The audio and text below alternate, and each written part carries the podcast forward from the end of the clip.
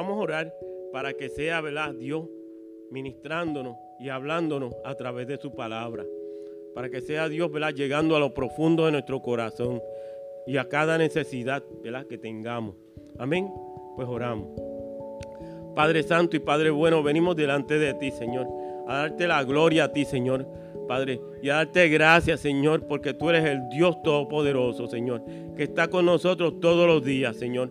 Padre, hoy yo te pido, Señor, que tú le hables a cada corazón, Señor, que llegues a lo profundo del corazón de, de mis hermanos, Señor, para que tu palabra, Señor Padre, sea realidad en sus vidas, Señor. Y seas tú ministrándoles, hablándoles, Señor. Y sobre todas las cosas, Señor, que puedan tener otra experiencia maravillosa contigo, Señor. En el nombre de Jesús, Señor. Bendito sea tu nombre. En el nombre de Jesús, nombre que es sobre todo nombre, y ante quien se doblará toda rodilla, en el cielo como en la tierra y debajo de la tierra. Amén, Señor. Amén. Qué bueno, ¿verdad? Qué bueno que ahorita, ¿verdad? Isabelita estaba hablando sobre la esperanza. Y de eso, pues yo les voy a hablar hoy. La esperanza de gloria en Cristo Jesús. Qué bueno, ¿verdad? Qué maravilloso es el Dios Todopoderoso. Y nos dice así Colosenses capítulo 1, versos 23 al 29.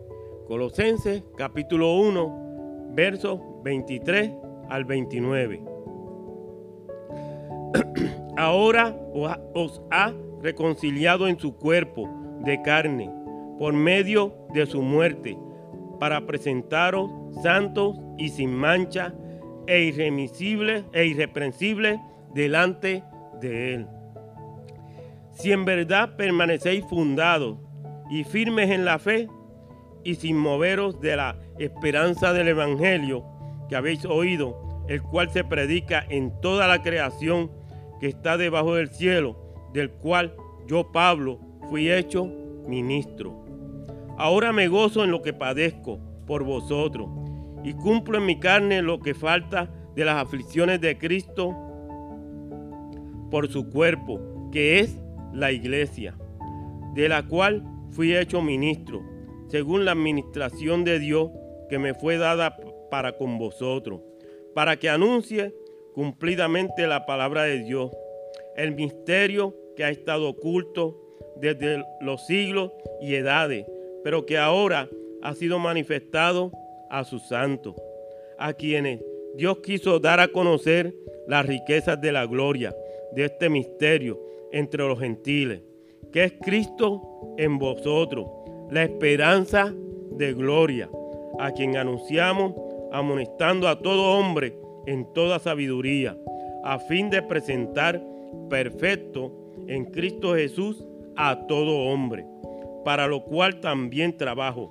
luchando según la potencia de Él, la cual actúa poderosamente en mí.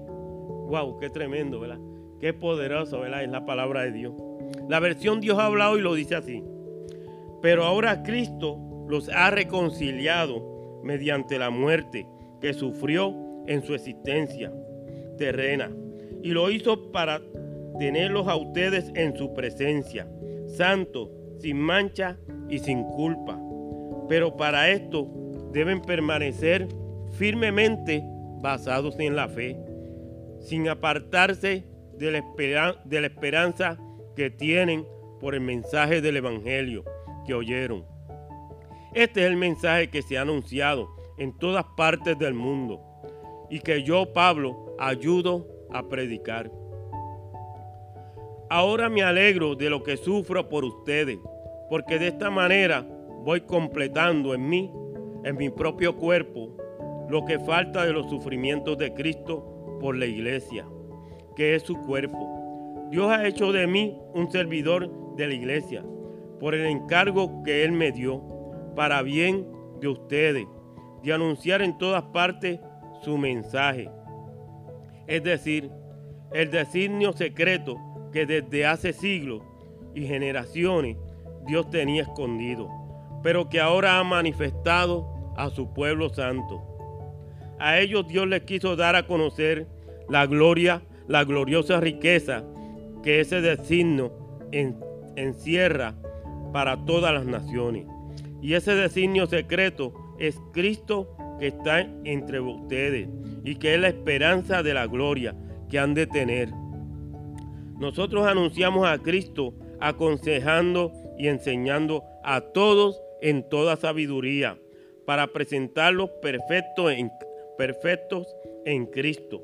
Para esto trabajo y lucho con toda la fuerza y el poder que Cristo me da.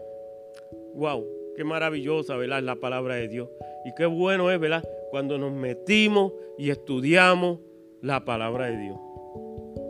Pablo nos dejó en el versículo 23, entre otras advertencias, que no nos movamos de la esperanza del Evangelio que hemos oído. Y entonces, ¿cuál es esa esperanza?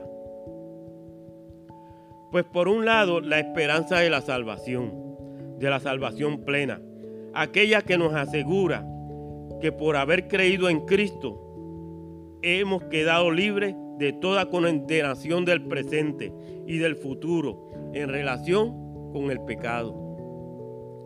Y todo esto porque quien nos ha quitado la condena del pecado también ha destruido el poder, el poder del pecado sobre nosotros. Es por esa esperanza que tenemos en que un día seremos presentados también delante de Él, sin mancha, sin arruga, ni cosa semejante. ¿Qué día tan glorioso será aquel donde seamos limpios de toda culpa y corrupción que deje el pecado y seamos hechos criaturas perfectas, así como aquel hombre que él creó al principio, quien no conocía el pecado. Sí, la esperanza gloriosa que hemos conocido por el Evangelio es la razón más grande que nos sostiene y la que nos motiva a seguir adelante. Esta esperanza gloriosa es lo más importante en nuestras vidas, mientras que la esperanza del mundo está en lo temporal y en lo pasajero. Para muchos, la esperanza está en el nuevo presidente de turno, o en el nuevo gobernador, o en la bolsa de valores, o en las promesas de tiempos mejores, o en sus capacidades para resolver cualquier situación que interrumpa la paz y felicidad buscada. Pero nosotros, los que tenemos a Cristo en nuestro corazón, hemos puesto en Cristo nuestra esperanza y de ella nadie nos moverá. Porque de acuerdo con el pasaje que leímos, esa es una esperanza de gloria. analicemos la esperanza de esta, analicemos la naturaleza de esta declaración, de esta esperanza. Primero, Veamos lo que hace única esta esperanza. Primero, Cristo en vosotros. Esto lo leímos en el, versículo 27. Cristo en vosotros. La Navidad se define como Dios con nosotros.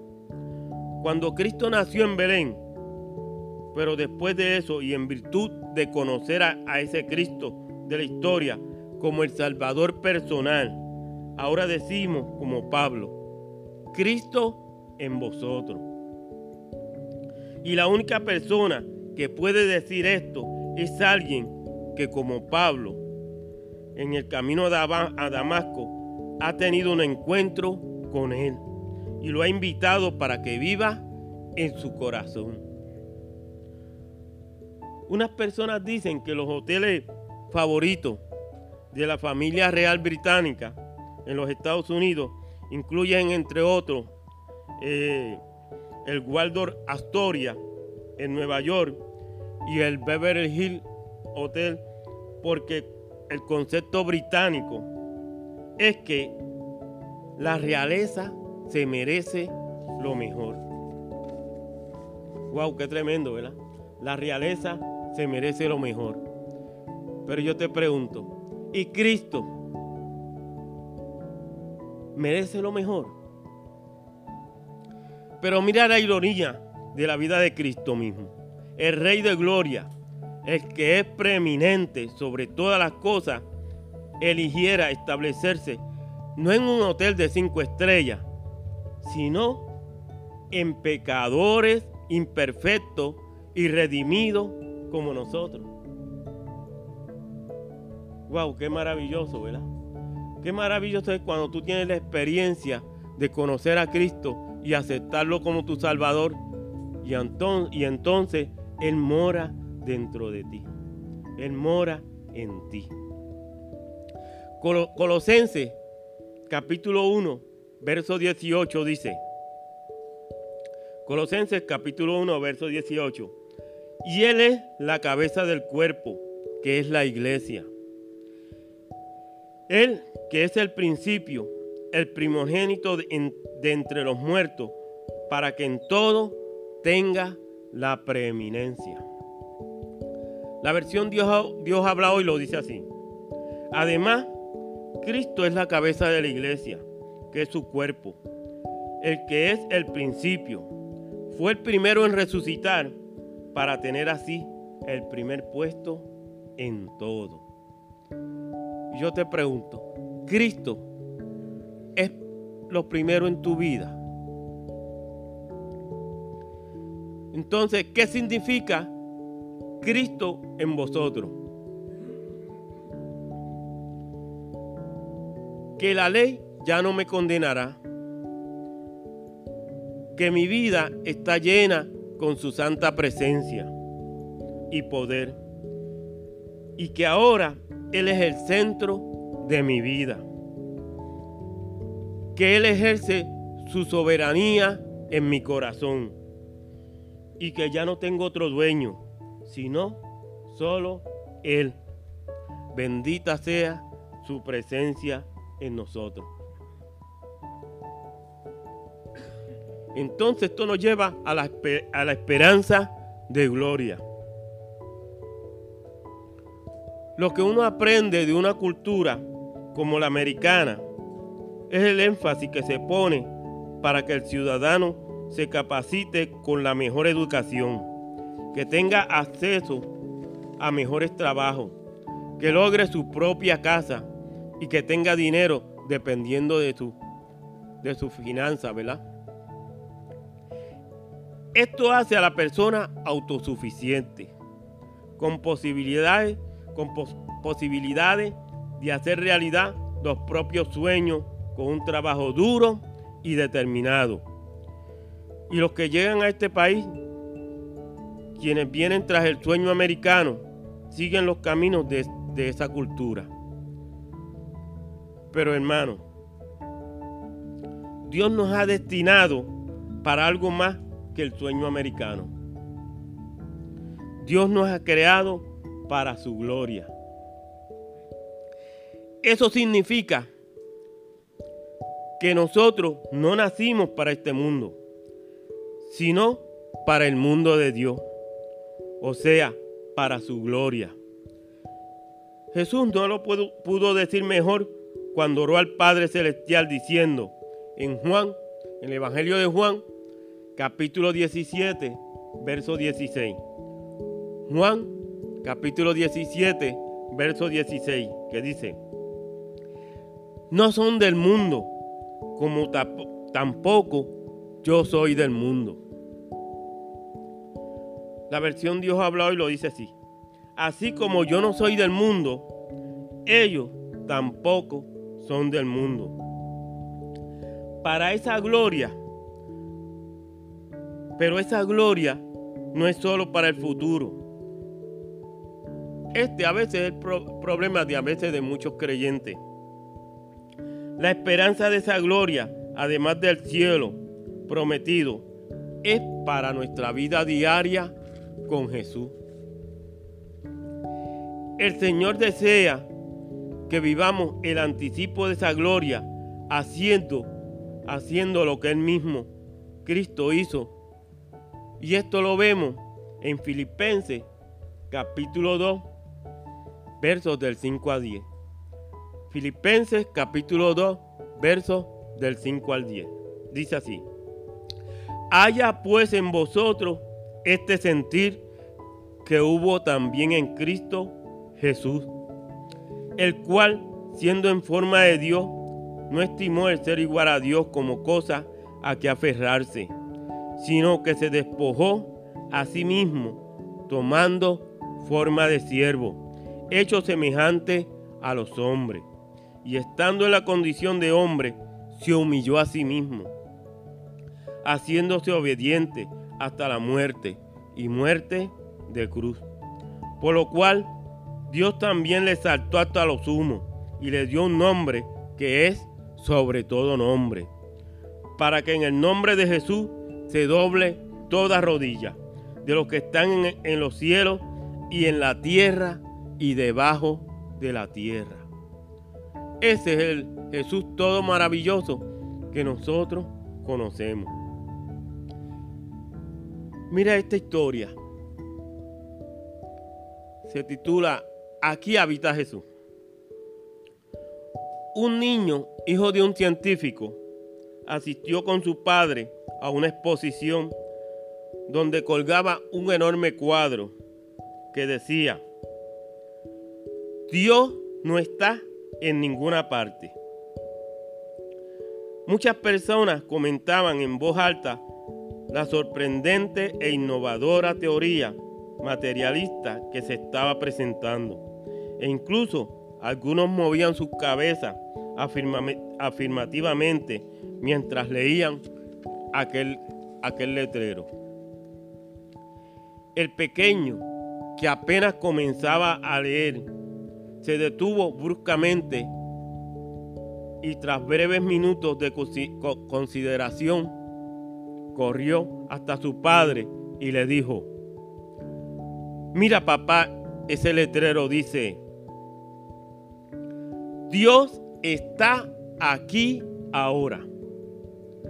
En su mente infantil no había ninguna otra interpretación posible.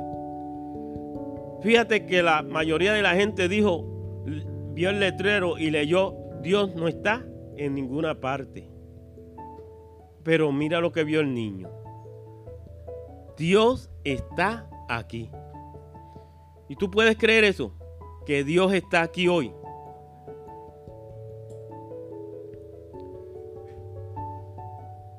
Y desde aquel día el nombre de la ciudad será, aquí habita el Señor.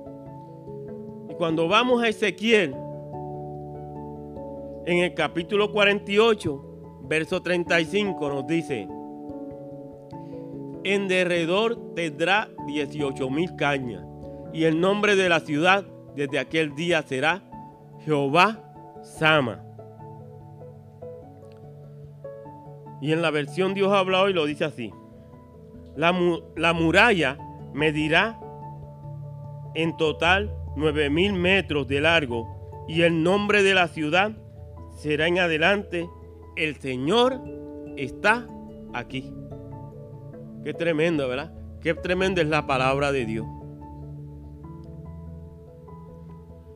Es, es importante para ti saber que Dios está a tu lado. el versículo de hoy pone fin a una historia dramática y dolorosa. Durante años Dios había luchado para que su pueblo escogido lo aceptara como su soberano y lo dejara morar con ellos, pero una y otra vez había, había sido rechazado por aquellos a los que él mismo habría de venir a salvar. Hoy, después de tantos años, el mismo Dios que te buscó, que te llamó, que te rescató y que te restauró, te vuelve a proponer su compañía. Él quiere caminar a tu lado. Qué maravilloso, ¿verdad? Cuando podemos ver nuestra vida, ¿verdad? Yo siempre, ¿verdad? Siempre estoy pensando en esto. Cuando hacemos, ¿verdad? Una mirada retrospectiva a nuestro pasado y podemos recordar cómo era nuestra vida antes de conocer a Dios. Cómo era, ¿verdad? que vivíamos sin conocer a Dios y cómo es que ahora conociendo a Dios podemos tener esa esperanza del Cristo de la gloria. ¿Hay diferencia o no hay diferencia? Segundo, veamos el compromiso de esta declaración o de esta esperanza. Mira qué tremendo. Gozarse en las aflicciones. Y eso lo vimos en el versículo 24. Gozarse en las aflicciones. Pablo pasó de perseguidor de la iglesia a ser perseguido por ser ahora parte de ella. Y fue tal su determinación en esta, en esto que para él los sufrimientos que padeció por causa del evangelio, lejos de sacarlo de su empeño en predicar a Cristo, se gozaba porque estaba convencido que la gloria que buscaba no era la de él, no era la gloria de este mundo, sino la gloria de lo alto. Wow, qué tremendo, ¿verdad? En segunda de Corintios, en el capítulo 11, versos del 24 al 28, Pablo, en su defensa propia de los que dudaban que él era un apóstol, ha dejado una lista de padecimientos con lo que nos ha dicho que para mí el vivir es Cristo y el morir es ganancia. Wow, qué tremendo, ¿verdad? Qué tremenda declaración. Si leemos los versículos, nos dice así: De los judíos, cinco, cinco veces he recibido 40 azotes menos uno.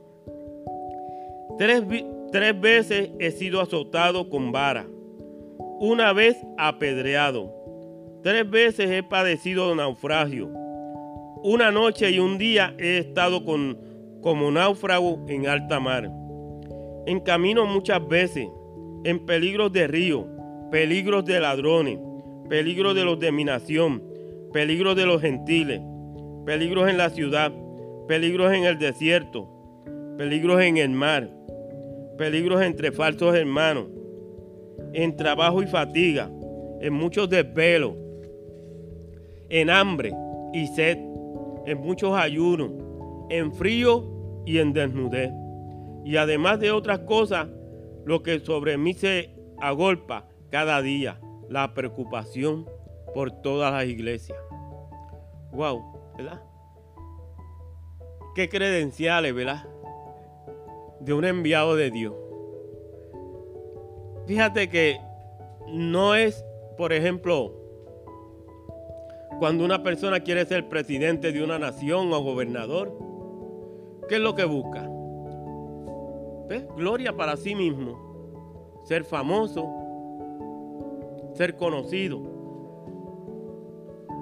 Pero eso era lo que buscaba Pablo. Wow, qué tremendo, ¿verdad? Qué tremendo es cuando vemos una persona que conoció a Dios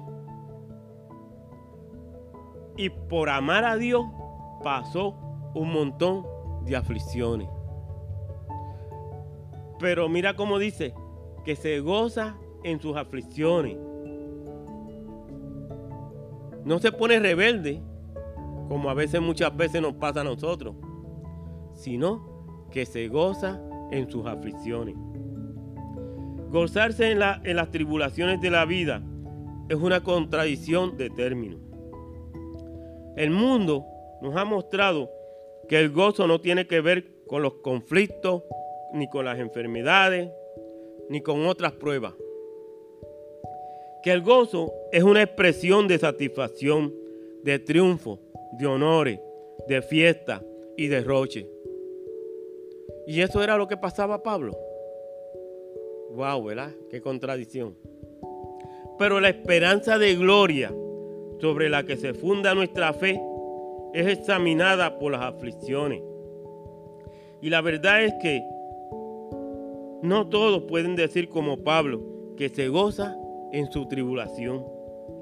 No todos nosotros podemos poner una lista de aflicciones Pero si vinieran, aceptémonos, aceptémosla por la gloria que nos espera. Bendito sufrimiento. Segundo, amar a, amar a la iglesia. Y eso lo vemos en el versículo 24. Pablo tuvo un encuentro con Jesús y, además de llevarlo a una radical conversación de quien posteriormente va a hablar de él como la cabeza de la iglesia, tuvo por ella su más especial amor, dedicación y por quien sufrió hasta la misma muerte. Su pasión por la, por la iglesia nos ayuda de igual manera a trabajar, a luchar y a consumirnos por ella. En la esperanza de gloria a la que hace referencia, la iglesia ocupará un lugar especial. Nos llama la atención que Cristo no solo, no solo murió por todos los pecadores, sino que lo hizo también por la iglesia, con el propósito de presentarla a sí mismo una iglesia gloriosa, sin mancha y sin arruga, ni cosa semejante. En esto hubo dos acciones supremas, un gran amor y un gran sufrimiento, lo cual habla tanto de la, de la naturaleza de la iglesia estas dos cosas nos deben relacionar también con la iglesia. Debemos amarla, pero debemos estar dispuestos a entregarnos a ella, aun si esto nos costara la misma vida. Yo te pregunto, ¿pero acaso no vale la pena servir con todos nuestros dones y talento a esa iglesia por la que Cristo dio su vida? Si es esa iglesia la que un día estará vestida para ver las bodas del Cordero, vale la pena sufrir por ella. Tercero, veamos el misterio revelado de esta declaración o de esta esperanza. un misterio que había estado oculto. Y eso lo vemos en el versículo 26. Dios nos llama la atención, fíjate, nos llama la atención que Pablo en el contexto de su gran declaración acerca de la esperanza de gloria, hable de un misterio que había estado oculto. ¿A qué se refiere con esto Pablo? A primera vista pareciera que Pablo estuviera hablando de algo difícil de descifrar o entender como si, fuera un secreto. Pero la palabra que usa acá es para hablar de algo que ha estado oculto o escondido a las generaciones anteriores. Así que Pablo nos va a decir que ese misterio ha sido revelado a todos los santos, eso es, a los judíos y también a los gentiles como nosotros. El contenido de ese mensaje es Cristo en vosotros, la esperanza de gloria. Ambos pueblos habían vivido alejados de Dios y sin esperanza. Mire esta historia. Se, eh, se titula La escalera era un sueño. Un hombre soñó que había construido una escalera que iba de la tierra al cielo y que cada vez que hacía alguna buena acción, la, escalera subía un par de metros. Cuando hacía alguna cosa extraordinaria, la escalera subía aún más. Y cuando daba fuertes sumas de dinero, más todavía. Después de un tiempo ya era tan alta que no se veía la parte superior, perdida entre las nubes. El hombre creyó que cuando le llegara la muerte, subiría su escalera y entraría directamente al paraíso. Pero escuchó una voz del cielo que decía, el que sube por otra parte, el tal es ladrón y robador. En eso se cayó la escalera y todo, y se despertó.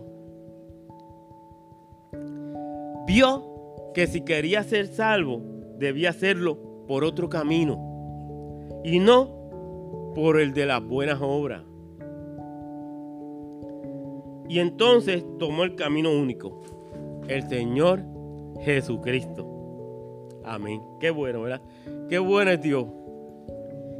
En el caso de los judíos, quienes, tienen toda una historia relacionada con Dios, habían vivido lejos de Él, sobre todo en lo que respecta a su esperanza mesiánica.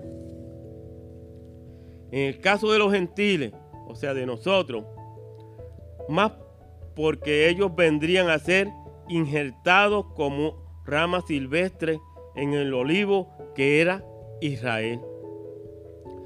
Pablo nos dio a conocer este misterio a, a través de la predicación de la palabra. Ahora nosotros, los gentiles, también gozamos de esa esperanza en la gloria que ha de manifestarse. Segundo, visto en la riqueza de la, de la gloria. Y eso lo vemos en el versículo 27. Pablo, antes de hablarnos de la esperanza de gloria, nos habla de la riqueza de la gloria. Entonces, ¿qué quiso decirnos con esto?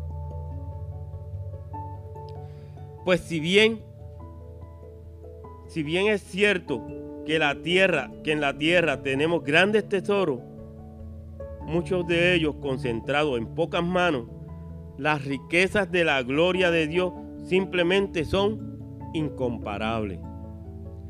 No puede haber algo más rico que esta gloria de la que Pablo nos habla.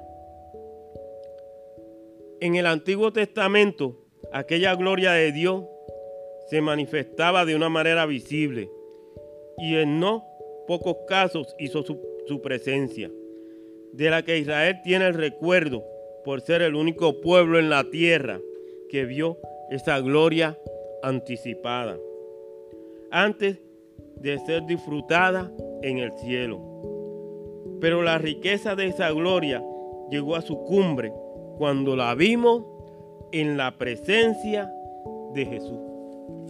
¡Wow! ¡Qué maravilloso, ¿verdad? Fue el apóstol Juan quien, hablando del verbo, del verbo eterno y luego del, del verbo encarnado, dijo en el Evangelio de Juan, capítulo 1, verso 14, y el verbo se hizo carne y vimos su gloria, gloria como la del unigénito del Padre, lleno de gracia y de verdad. Ese es el Jesús ¿verdad? que tenemos hoy en día que nosotros, ¿verdad? Lo conocimos cuando lo aceptamos, ¿verdad? Y le abrimos nuestro corazón. La versión Dios ha hablado y lo dice así.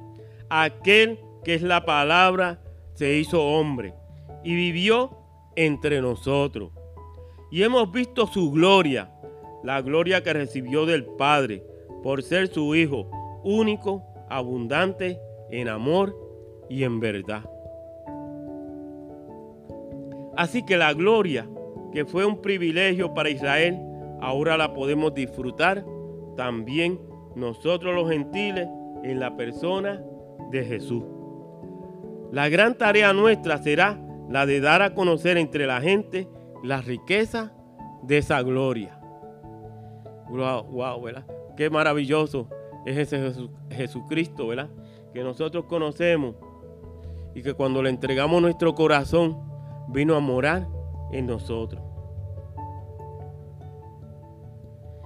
Cuarto, veamos el propósito de esta declaración o de esta esperanza. La esperanza de gloria a la que Pablo se refiere tiene su origen en la predicación del Evangelio. el que contempla a Cristo en toda su dimensión. Jesucristo es el Evangelio mismo. Él es la vida eterna. Y ese Evangelio es el que Pablo ha anunciado. Pero él tenía un propósito. Si bien es cierto que él anunciaba, enseñaba y, amonestaba a todo hombre, era con el único propósito de que ellos llegaran a ser perfectos delante de Dios. La predicación contempla el ganar alma, el ganar a los pecadores para Cristo, salvarles de la ira divina, pero también, luego de eso, enseñarlos con toda sabiduría para que lleguen a ser auténticos discípulos de Cristo, hasta que crezcan en su cuerpo y lleguen a tener total madurez.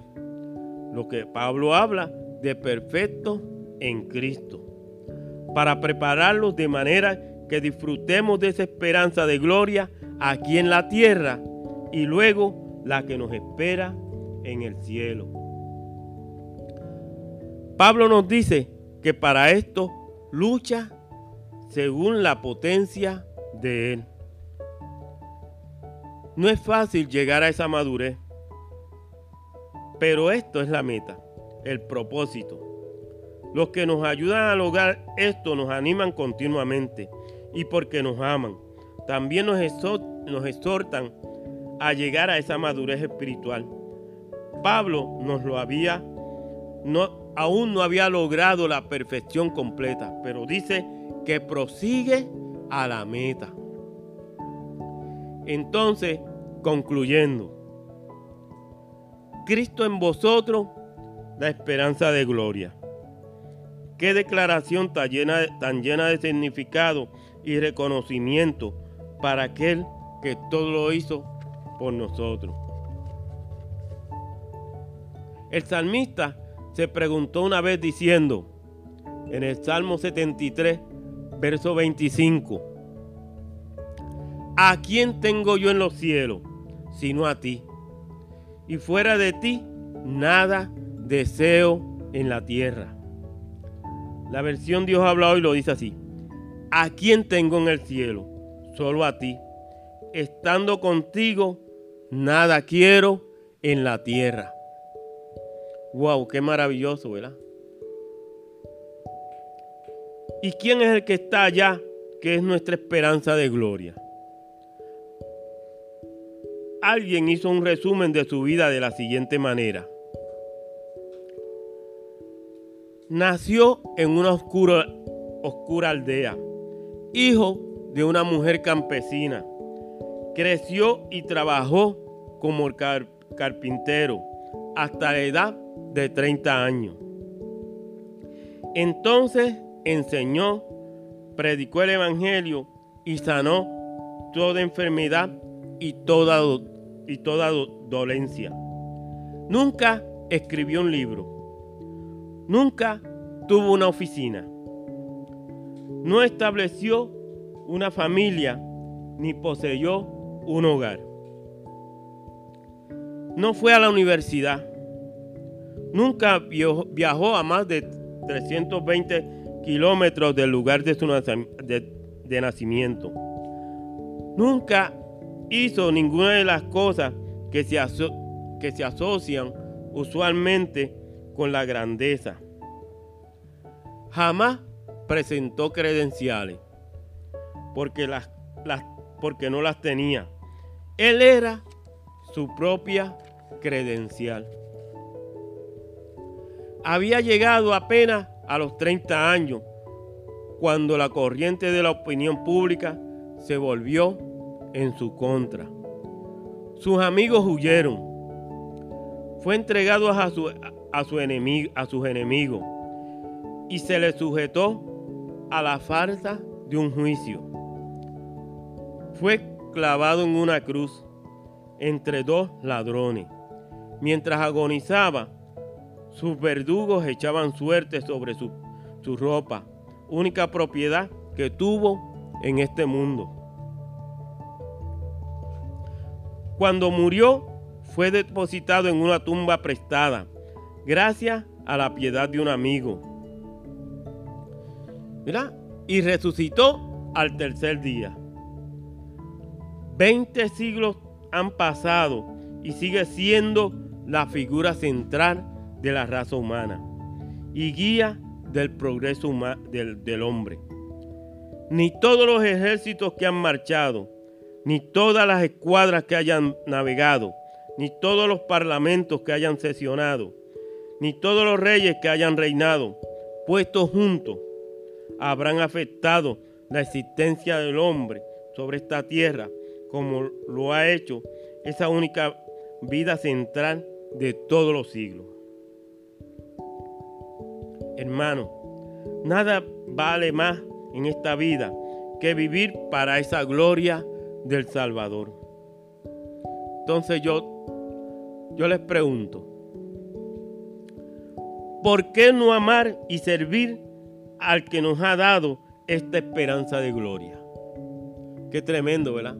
Y qué maravilloso es conocer a ese Dios que es todopoderoso y que un día va a venir. ¿Cuándo es? No lo sabemos. Pero sí sabemos y estamos seguros que va a venir, que va a regresar por su pueblo. Amén. Pues inclinamos, inclinamos nuestro rostro. Ahí donde está. Si hay alguien, ¿verdad?, que no conoce a Dios, que no le ha entregado su corazón a Dios y quiere entregárselo, pues Dios te da la oportunidad de hacerlo hoy, ¿verdad? Para que Él llegue a tu corazón y llegue a tu vida. Y tu vida sea una vida nueva, ¿verdad? Se abre una puerta nueva a tu vida. Y qué bueno es, ¿verdad? Cuando abrimos nuestros corazones y Él entra, ¿verdad? Y produce un nuevo corazón, ¿verdad? Una nueva esperanza en nuestra vida. Amén. Si hay alguien también, ¿verdad? Que Dios le ha hablado a su corazón, que Dios le ha ministrado a través de su palabra, que tenía alguna necesidad y Dios llegó a su corazón, a su necesidad. Levanta tu mano ahí donde está para orar por ti, para que Dios siga obrando en tu vida. Y Dios siga manifestándote. amén, Dios te bendiga. Y Dios siga manifestándose en tu vida de una manera maravillosa. Amén, Dios te bendiga. Y Dios siga obrando, ¿verdad? Trabajando contigo. Porque no podemos decir, ¿verdad? Que ya lo sabemos todo, que ya lo tenemos todo, sino que cada día es una nueva oportunidad de venir ante Él, ¿verdad? Para que podamos seguir aprendiendo, seguir conociéndolo más, para que Él siga obrando y trabajando con cada área de nuestra vida. Qué bueno es, ¿verdad? Reconocer que lo necesitamos, que cada día es una nueva oportunidad de abrir nuestro corazón a Él para que Él siga haciendo milagros en nuestra vida. Y esto me acuerda, ¿verdad? Antes antes de la alcaldía cerrar, antes de nosotros irnos de un receso navideño, el miércoles 23, pues yo le había dicho a un compañero que trabaja, que trabaja conmigo.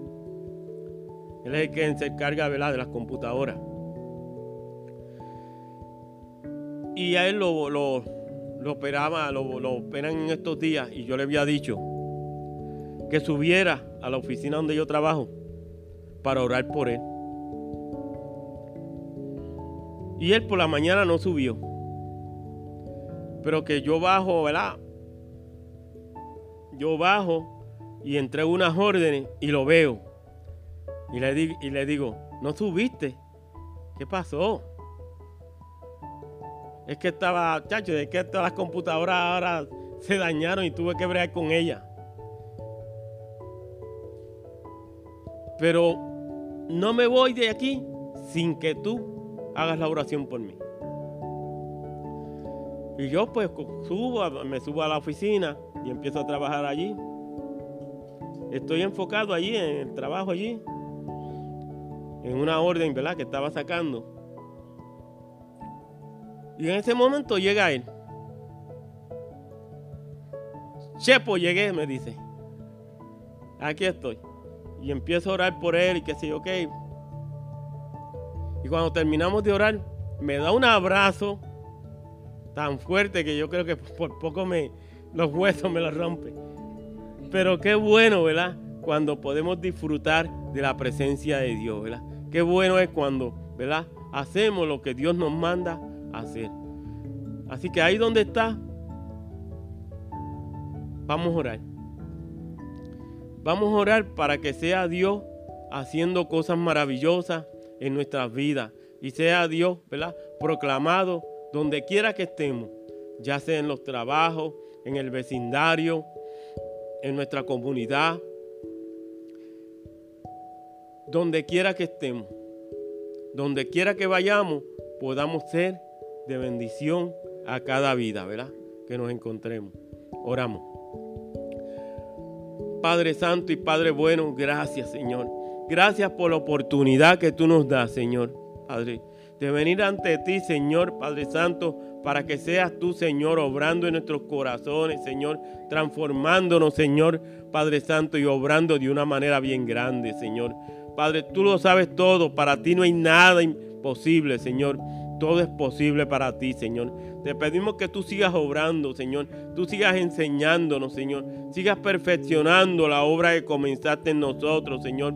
Y que cada día, Señor, sea, Padre Santo, Padre, sea, Padre, una bendición, Padre Santo, estar contigo, Señor. Padre, y podamos, Padre, Padre, compartir, Señor, de lo que tú nos has dado, Señor. Que podamos, Padre, llevarte a ti, Señor, a cada lugar en que estemos, Señor. Padre, porque no nos avergonzamos de ti, Señor.